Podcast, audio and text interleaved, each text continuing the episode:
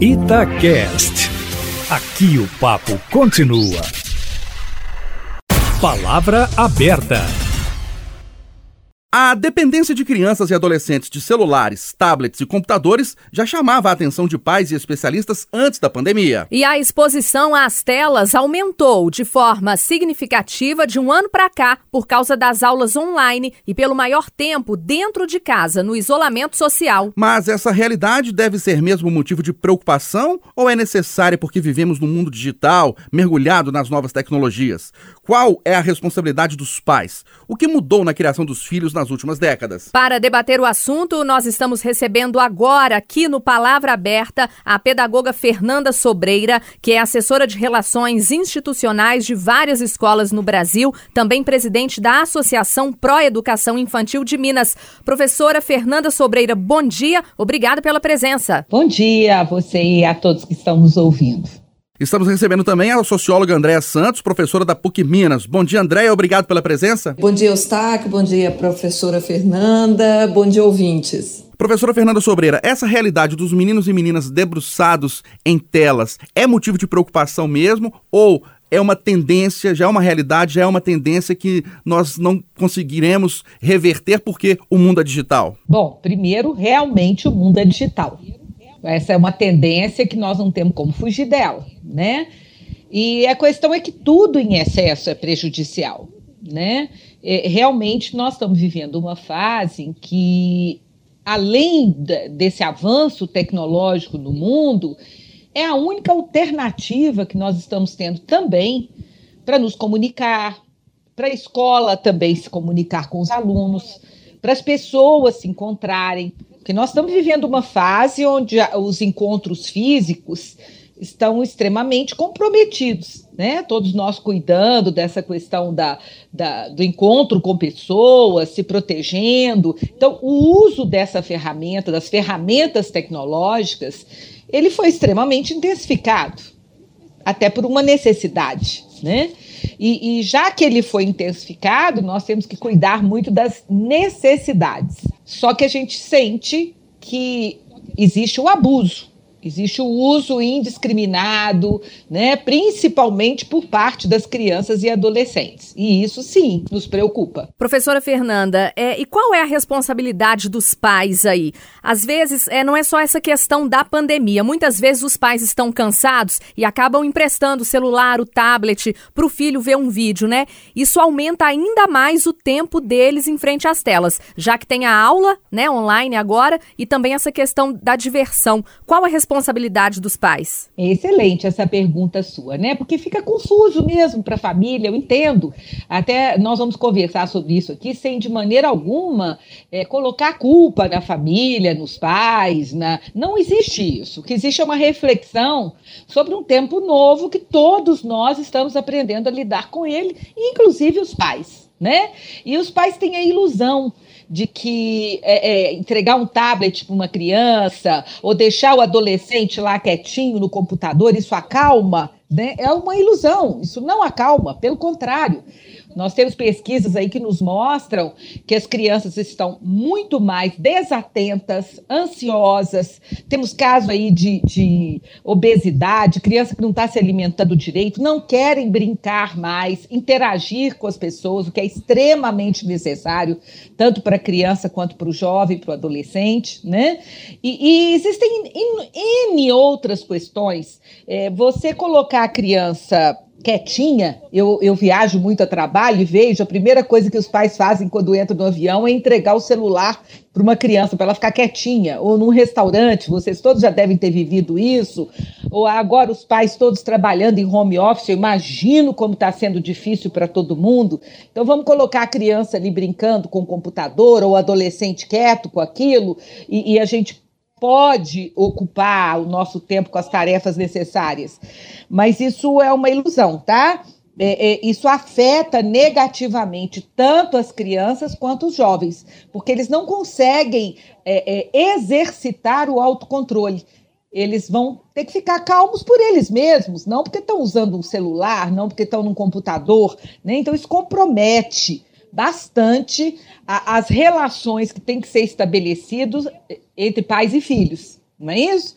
Mas a gente tem essa ilusão, e como é um tempo novo, nós estamos aprendendo, é bom a gente conversar sobre isso e mostrar que essa não é uma solução.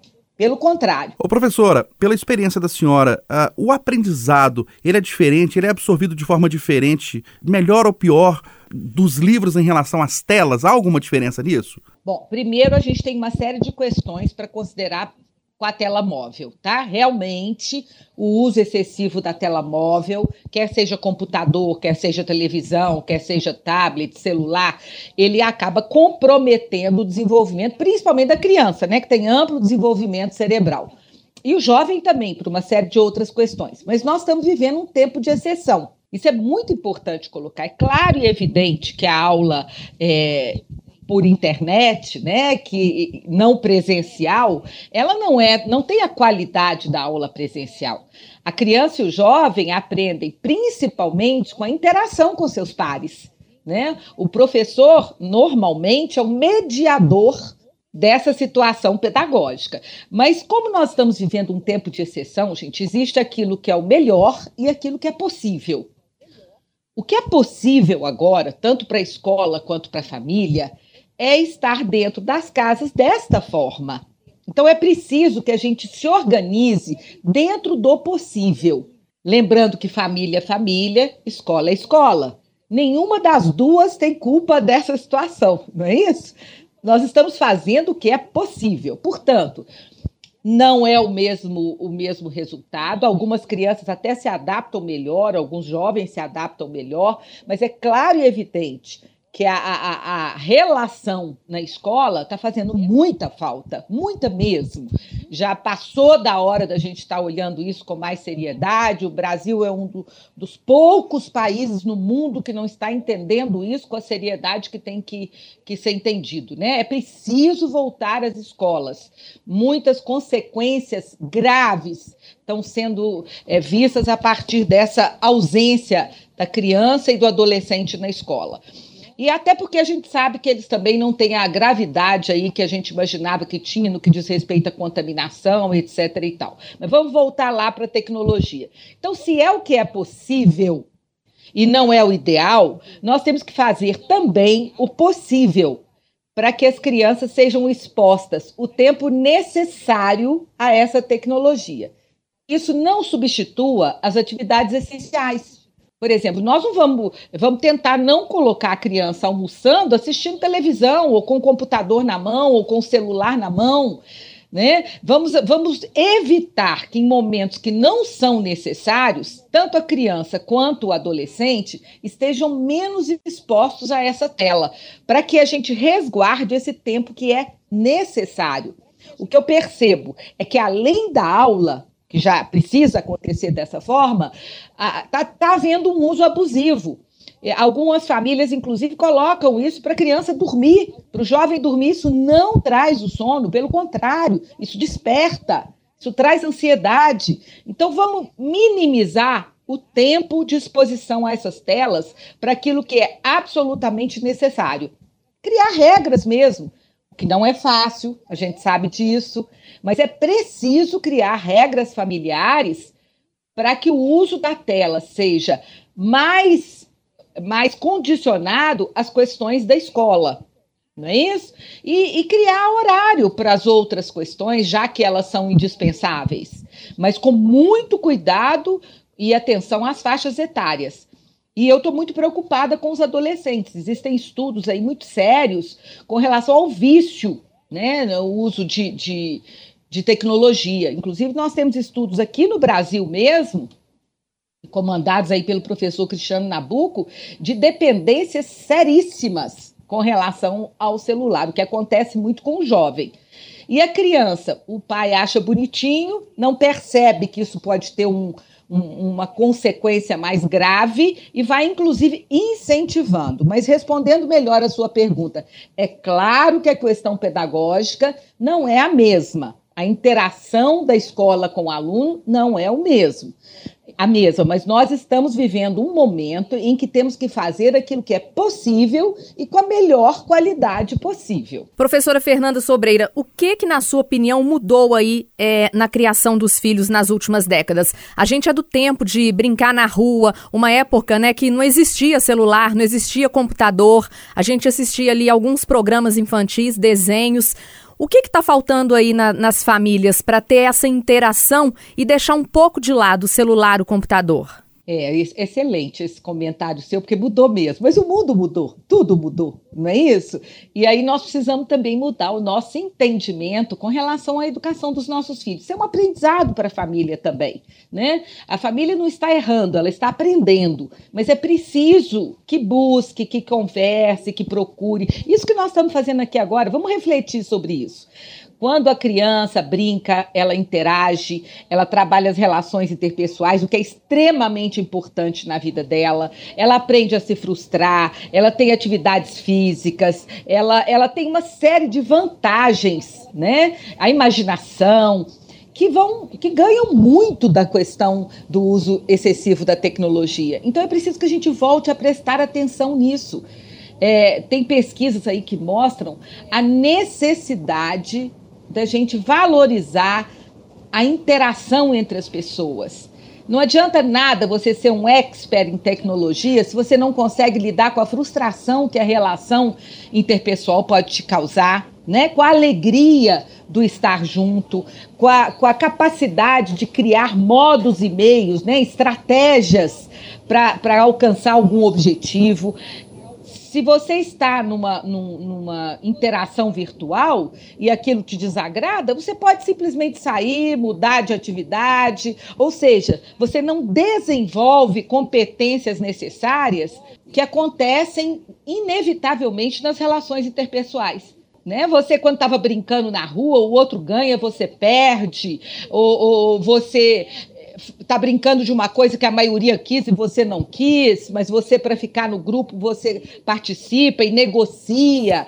Então, tudo isso é importante. Eu entendo que hoje brincar na rua é muito mais complicado, mas a gente pode é, criar estratégias para que as crianças voltem a brincar mais do que usar a tecnologia. É, então, é, é preciso que a gente crie modos e meios de não substituir essas atividades, exercícios físicos, brincadeiras, interações, diálogos em casa, nada disso pode ser substituído pela tecnologia.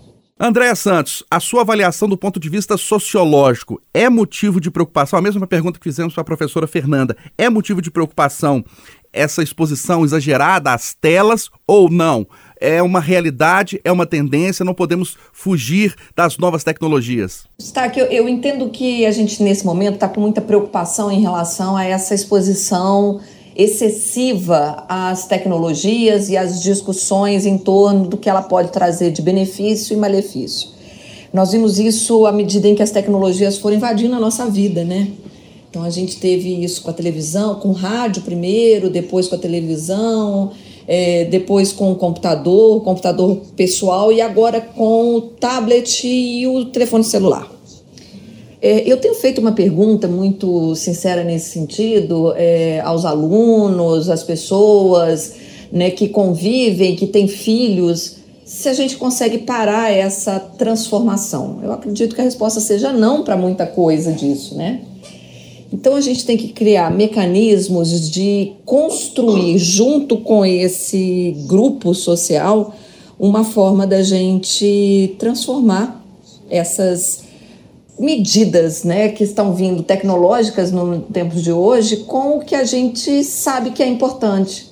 E aí a pedagogia, a psicopedagogia, a psicologia elas têm como entrar em auxílio nesse sentido, vendo a, a tecnologia como uma aliada e não como um demônio a ser vencido. Né? Isso é com exagero, é claro, mas um demônio a ser vencido na nossa infância e na nossa construção de vida social. É, eu falando sobre, comentando essa questão, que muito importante que, a, que ela colocou, eu queria acrescentar que é preciso sim ter acesso, gente. Isso não tem retorno, mas de uma forma organizada. E organização implica em organização pessoal também, em compromissos pessoais, né? Existe uma legislação que precisa ser conhecida. É, qual a idade ideal para que as crianças e os jovens tenham acesso a tantas mídias sociais? Eu estou vendo que as pessoas fazem, às vezes, um uso indiscriminado.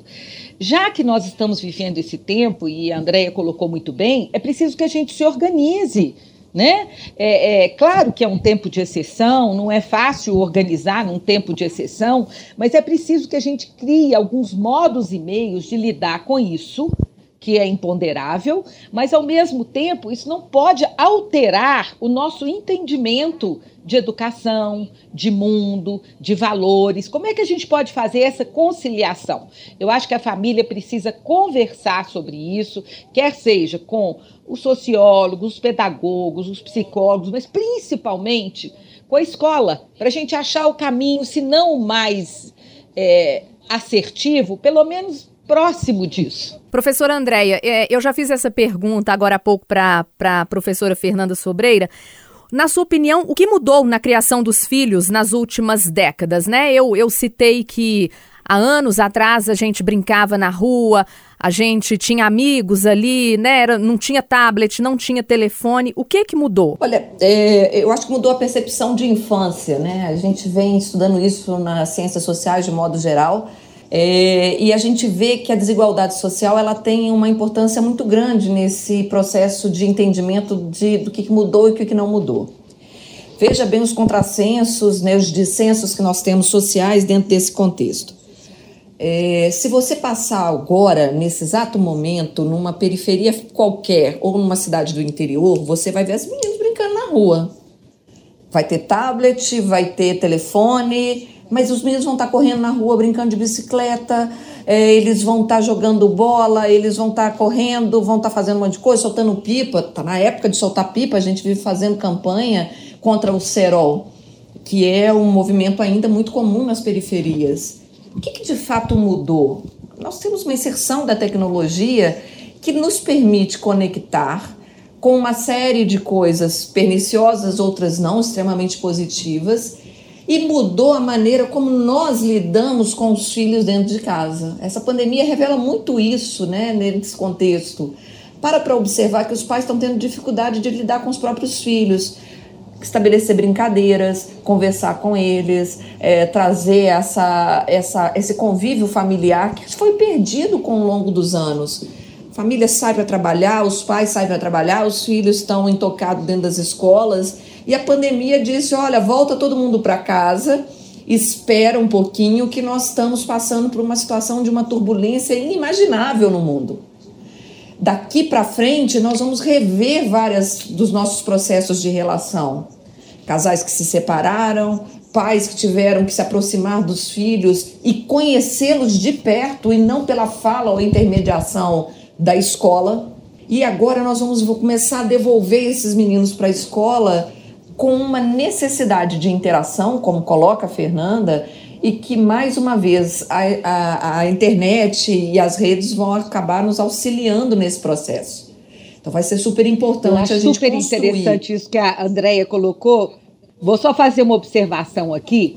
É, nós, nós percebemos claramente, não é preciso nenhuma pesquisa para nos afirmar isso, né? E talvez ela até colabore mais com isso, mas o grande problema do mundo moderno é convivência. Né? As relações humanas elas têm tido aí inúmeras questões que precisam ser mais elaboradas, mais estudadas, tanto no que diz respeito à questão social, à, diferença aí de, de, de comportamento, como também né? Na vontade mesmo de que as coisas deem certo, essa polarização, tudo isso nos faz refletir é, sobre o que estamos vivendo agora. Diante de tanta dificuldade de convivência, eu vou voltar no que ela falou. Nós tivemos a oportunidade de voltar para dentro de casa, para rever as nossas relações dentro de casa. Porque é impossível a gente trabalhar isso no campo social se a gente não consegue trabalhar isso na nossa célula menor, que é a nossa família. Então é, é um momento assim extremamente rico esse que nós estamos vivendo, vamos enxergar dessa forma de rever as nossas relações dentro da nossa própria casa. E entender uma questão fundamental, gente, que infância não é uma fase como outra qualquer. Ela é determinante na vida de uma pessoa muitas, muitas é, é, características, o desenvolvimento, tudo que acontece na infância é fundamental para a vida adulta.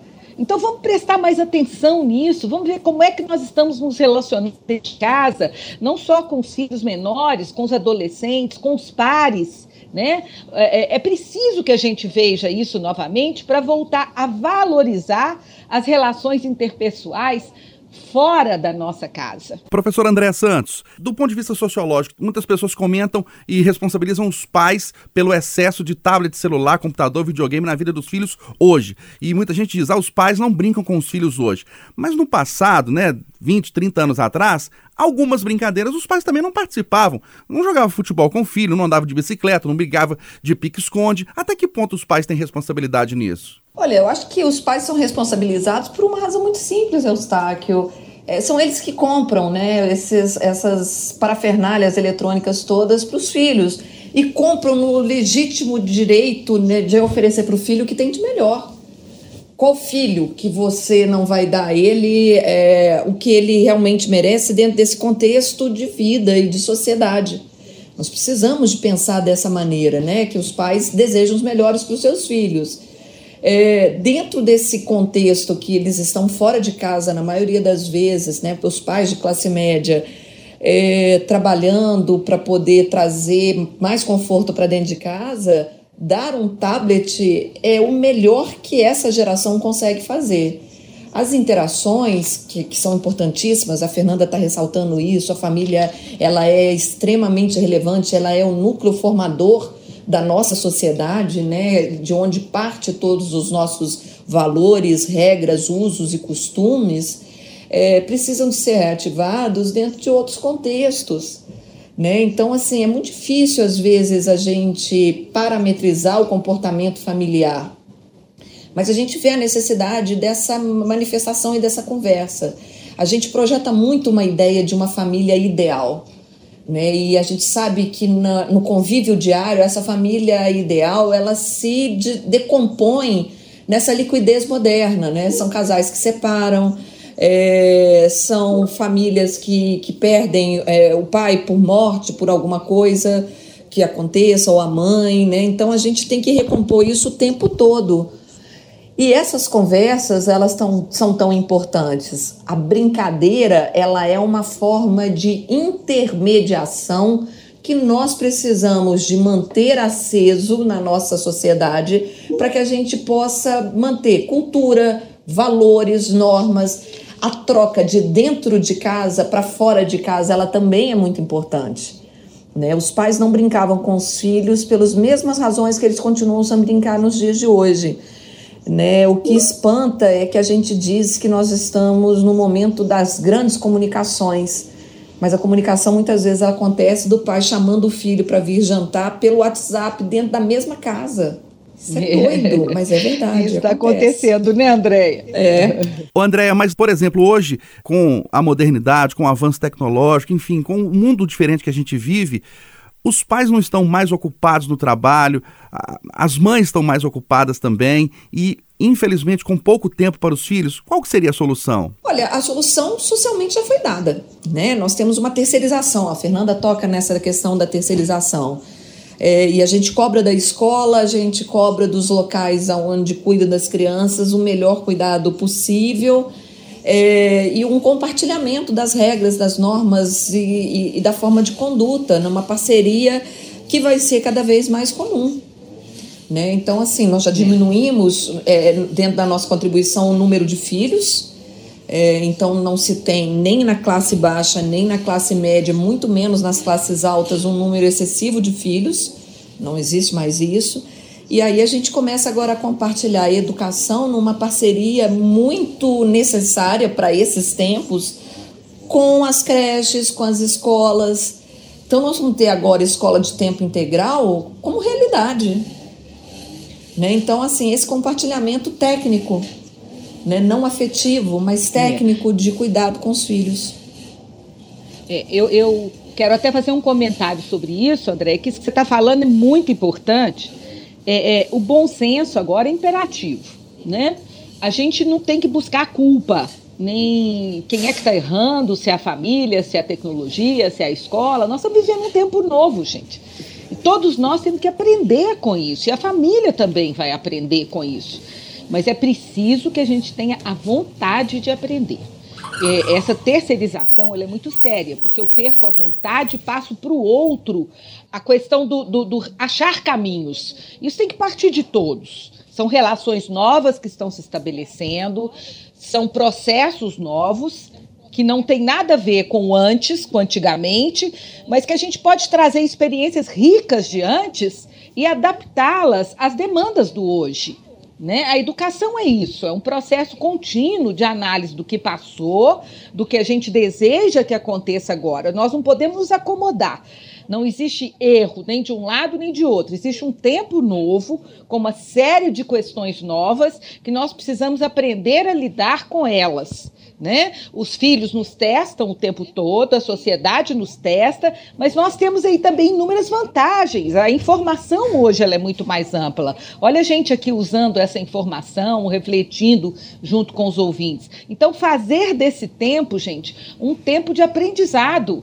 Não é só a criança e o jovem que aprende, o adulto aprende, os pais aprendem né? E o bom senso, vou voltar a dizer, nessa fase, ele é imperativo. Nós debatemos o Palavra Aberta de hoje a dependência, a exposição exagerada de crianças e adolescentes de celulares, tablets e computadores. Recebemos a pedagoga Fernanda Sobreira, ela é presidente da Associação Pro Educação Infantil de Minas Gerais. Professora Fernanda, muito obrigado pela sua presença, um ótimo fim de semana. Eu agradeço a oportunidade, agradeço estar junto com a Andréia agora, com vocês, né? E o que nós fizemos aqui é o que a gente tem feito o tempo todo, que é a reflexão e a busca de melhores caminhos na educação das nossas crianças e jovens.